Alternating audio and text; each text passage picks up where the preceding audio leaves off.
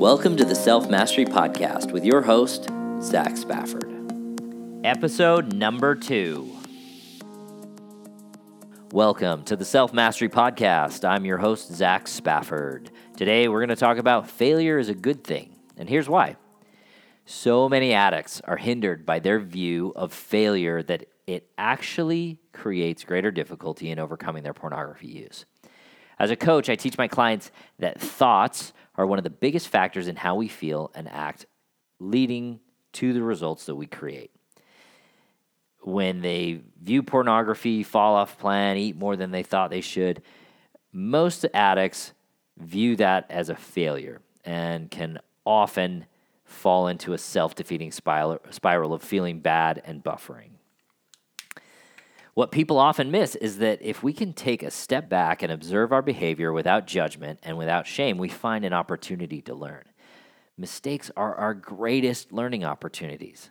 Becoming a science scientist of your behavior makes you an expert that can see patterns, pathways, and potential that you don't see when you just feel bad, right?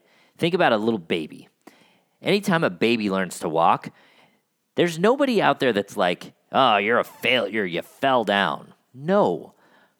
Babies take every opportunity that they fail at walking and use it as a way to improve their ability to walk. So I often ask, what does victory look like? When a client comes to me and they say, I failed today, I didn't do what I needed to do to stay away from pornography, I'm a failure, I say, well, what, is fail- what does victory look like? So if you think about it from a sports perspective, having a winning record in sports means that you lose just under half of the time. fifty-one percent of the time, you're winning. So forty-nine percent of the time, you're actually a loser, right? You've lost whatever match, game, set, whatever it is. Having a winning record in sports is just winning fifty-one percent of the time. The greatest sluggers in baseball, let's take it to a baseball analogy. The best baseball players in the world, they're only hitting the ball, they're only getting a hit, as they call it in baseball, thirty-three percent of the time. That means that more than sixty percent of the time, they're not hitting the ball. And then if you take that even further, when a person gets up to bat and they strike out twice before they actually hit the ball, so first at bat, they get up and they swing at the first pitch, strike. They swing at the second pitch, strike. They swing at the third pitch and they hit it and they get on base. Their percentage of actual hits to swings is even less than that thirty-three percent of the very, very best of baseball. Yet, when I hear that someone feels like a complete failure for looking at pornography for fifteen minutes over the course of an entire week, I it really makes me wonder, is that actually what you call a losing record? I mean, are you a complete failure if for fifteen minutes in a given day over the course of an entire week you look at pornography? Now, calm down, mama. Don't get me wrong, I'm not trying to justify a little sin by saying, be good ninety-nine percent of the time, and that's okay. That's not what I'm saying. What I am saying is, taking stock of where you actually are gives you a better chance of moving the dial to where you want to be. Meaning, if you look at that fifteen minutes over the course of an entire week, and you say, I'm ashamed of my behavior, and I'm a complete and utter failure, I think you're looking at it wrong. In this instance, as in so many that I see, a small, though measurable improvement would make a huge difference in bringing a person out of their despair and into a place of confidence in their own capacity to choose what they want.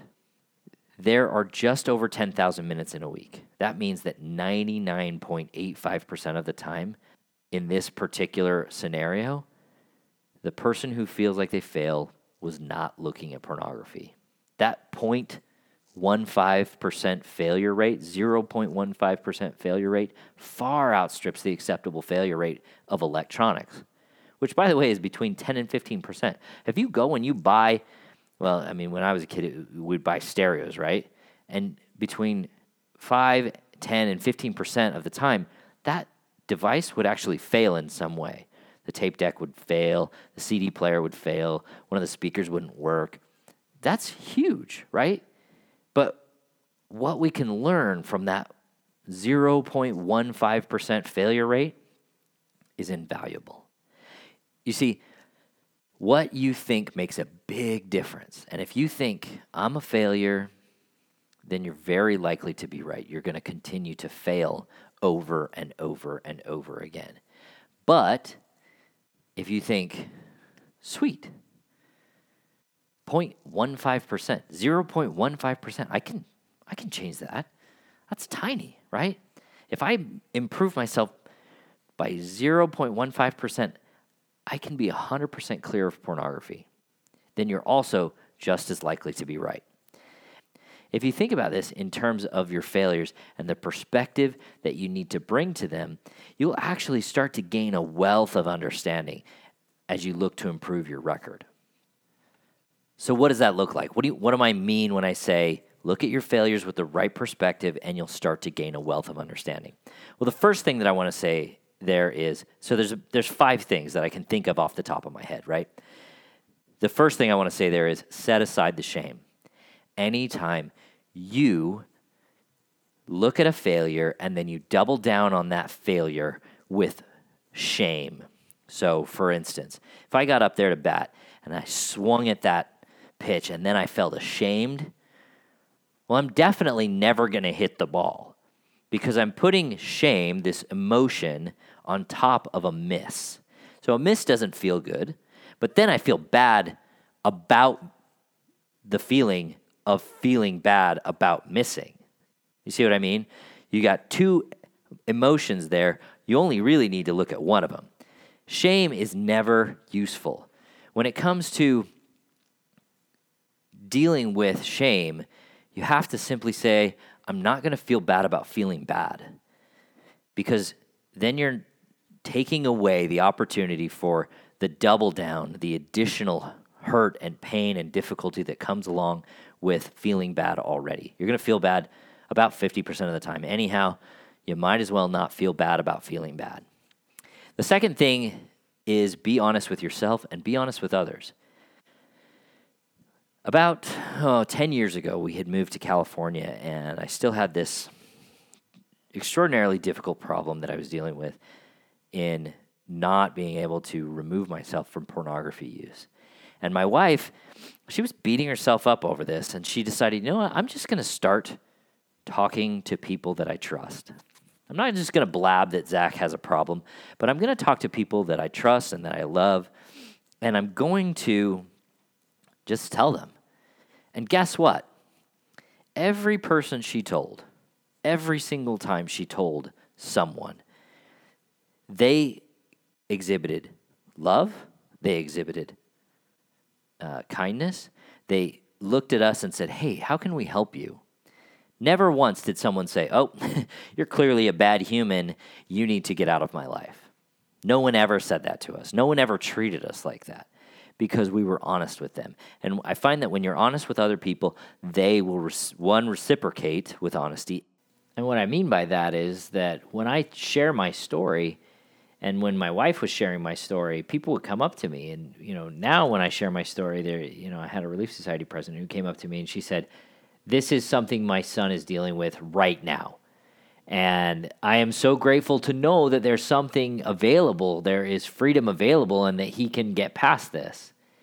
But I also, beforehand, before I, you know, I had a success story, every single time I would share my story, people would tell me, hey, you know, I know so-and-so in my family is dealing with this, and I'm grateful to know that he's not alone and that there's somebody out there that he could have a conversation with if he needed one.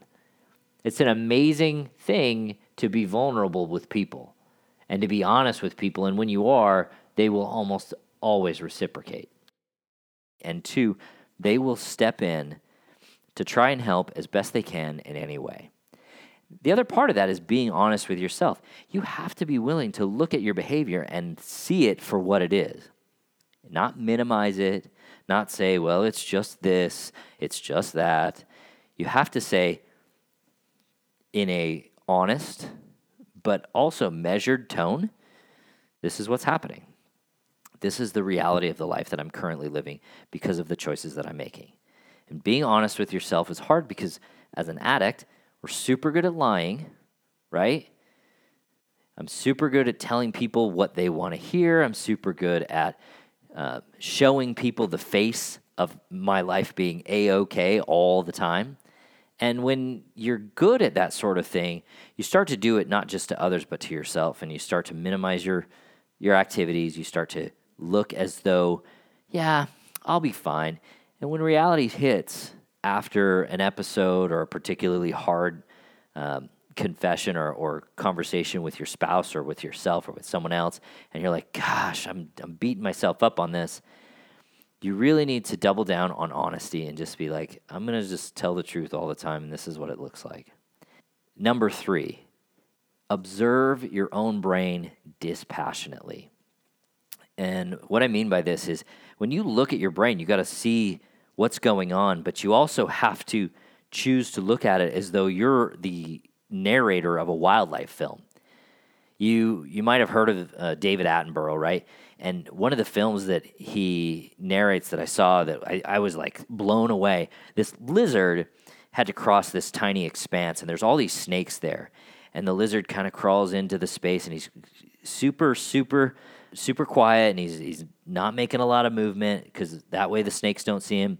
But eventually one of the snakes is like, oh, there's a lizard there, and it attacks him. And as David Attenborough is narrating this, the lizard is attacked by one snake, and then he gets away, and then he's caught by another snake, and then a whole ball of snakes, and then he gets out of this ball of snakes, and he starts to jump from rock to rock, and there's snakes jumping out of crevices. I mean, it's extraordinary. And David Attenborough is just like, in that very British way of his, he just says, a near miraculous escape. Nothing else. Your heart is in the in your throat by the end of this, and yet you're hearing David Attenborough talk about this as though he's saying, I put a teaspoon of sugar in my tea, and that's it. And when you think about your brain and you think about the way that you observe what's happening in your brain, that's the same level of excitement that you need to bring to it, just observational. You have to look at your brain and you go, okay, I feel like this, and this is what's happening, and I see this urge, and that is creating a temptation, and that temptation is creating this thought, and this thought is creating this feeling, and when I usually have this feeling, this is what I choose to do, and you all of a sudden will have a new picture of the issue that you're dealing with. You'll start to see the pieces not just as uh, a whole wherein you seem to fail at the end of your every single temptation, but as an opportunity to interrupt that process at a number of different inflection points.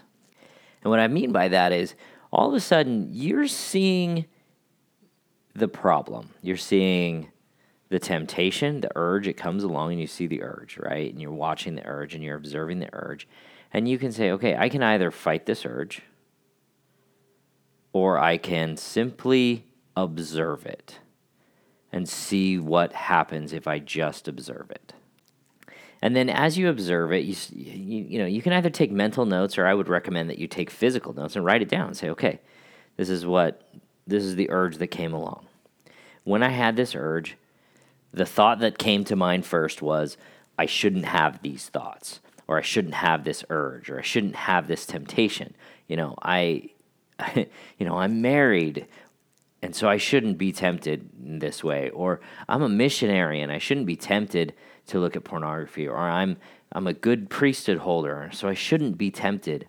And the truth is that that thought begins to create these feelings of unworthiness or being trapped or, you know, whatever it is that's creating uh, your reality.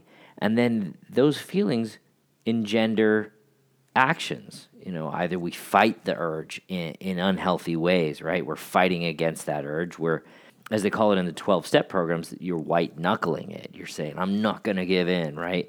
Clenching your teeth and you're fighting against it. Or you avoid it, right? You're like, I'm just going to go distract myself with something else. When in reality, distracting yourself with something else just makes it so that that temptation comes around and hits you blindside. And you're not prepared in that moment to fight it. You've essentially said, I'm going to avoid this until who knows when, and now it's hitting me at a moment when I'm my weakest. If you want to be successful in this, you need to set aside the shoulds and the shouldn'ts and just observe it all as though you are watching a gazelle get eaten by a lion. The lion has feelings about it. The gazelle has feelings about it. But you, you don't have feelings about it because you're David Attenborough. You are a guy who's just narrating a wildlife film. It's not a big deal, right? Number four, get yourself a piece of paper and a pen and write it down. Write your observations. Make them real. Because once they're on paper, they're real. They have been created. They exist. They are now something that you are looking at that you have codified with this fancy thing we call writing, and you've turned it into, this is what I'm really dealing with, which I think is part of that honesty question, but it's another step that allows you to say, this is an absolute, right? And again, do it dispassionately. I feel X. When I feel X, I do Y. When I do Y, it takes me to, and you go on. You just keep going until you've written out exactly what your brain is doing, and you'll find that you are fascinated. Just look at it as, as though it's this extraordinary curiosity. What am I going to do next?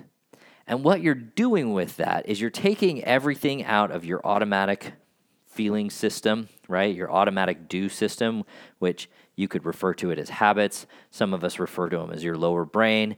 Um, I've heard epigeneticists call it your automatic negative thoughts. You're taking it out of that space, the automatic space, and you're moving it into the non-automatic space.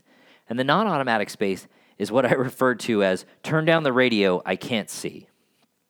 Right? If you've ever gone somewhere and you're not familiar with the area and you're like, okay, where is it? And what do you do? You turn down the radio, as though turning down the radio is going to make it so you can see where you're going better. But what you're really doing is you're taking your, your brain power and you're removing it from this automatic space of I'm just driving to, okay, I got to figure out where I'm going. Same thing's happening with your brain. And you're taking all of that information out of that automatic space, and you're putting it into a real, understandable pathway that you can now say, okay, should I turn left here instead? And that way you begin to break this process of buffering with pornography. And breaking the process of using pornography is what you're, I mean, this is what we're accompli- working to accomplish, right? We're working to accomplish uh, self-mastery in a space where we've created a pattern of behavior. And in creating that pattern of behavior, you've relegated a lot of your decision-making to your lower brain. We're just bringing it to the higher brain. And in the higher brain, you have to make decisions. You have to decide, am I going to turn left or right? Am I going to let this feeling that I feel right now lead me to actions that are contrary to what my higher brain believes and wants to believe, in that pornography is not something that I want to choose to do. I don't want to choose to uh, overeat. I don't want to choose to use video games incessantly so that, you know, I'm still living in my mother's basement when I'm thirty-five, right? All of those decisions, if we take them out of, you know, because for, you know, the, the reality is, is that in the beginning, you decided, hey, I'm going to buffer with whatever it is, pornography, video games, eating, because it feels good and I currently don't want to process the emotion that underlies that. I don't want to process my loneliness or tiredness or, uh, you know, sadness, whatever that is, right? So you turn to a buffer, And the first time, it's a conscious decision. And the second time, it's a conscious decision. But eventually, it stops being a conscious decision. So we take it out of that space where it has ceased to be a conscious decision, and by observing it dispassionately, we move it into the realm of conscious decision-making, and we start to redesign the pathway that we want, rather than simply using the pathway that was the, you know, usually it's the path of least resistance. Instead of using that pathway, we build the pathway that we want. We build the highway that we want to travel rather than the highway that we have been traveling. And number five, and this is the last one we're going to talk about today, but number five is key to really overcoming the thing that is holding us back. And this one is, I think, the hardest for most of us because we're not very good at being gracious in this arena. And so number five is seeking to see your failures as opportunities to learn. And what I what I mean by that is you're going to fail in this process. Every step that I've given you here, you know, the, the steps of observation, whatever step it is that, that we've talked about, you're going to fail at that at some point along the way, because you're you haven't you haven't trained your brain to do it well, right? In this process, you will fail. That's okay, as long as you take a moment, you write it down again, and just see how your failure can be learned from. Observe your failure. Observe your feelings about your failure. Observe what actions you took because of your feelings. Observe what results happened because of what actions you took. And now you start to see a whole pattern that you can adjust ever so slightly at each turn. And this one is my favorite because one of the reasons why we use pornography is to avoid feelings like failure. Once you begin to see that, you begin to start to understand exactly, okay, what's driving all of this negative behavior, this this n- behavior that's a net negative in my life, like pornography use or excessive gaming or overeating or whatever it is. And part of that is not properly feeling your feelings. When you choose to say, I'm gonna I'm gonna try and feel this feeling, rather than automatically buffer to pornography or eating or whatever it is, you're changing the pathway. You're starting to change the pathway. But you're not going to be good at it. Unfortunately for you, you're going to be terrible at it. You're going to say, all right, I'm going to feel lonely for a minute. And then you're going to be like, ah, forget it. I'm going to go do the thing that I always do. And that's okay. That's totally normal in the process. Take a minute, f- fail at feeling your feelings, and then try it again the next time.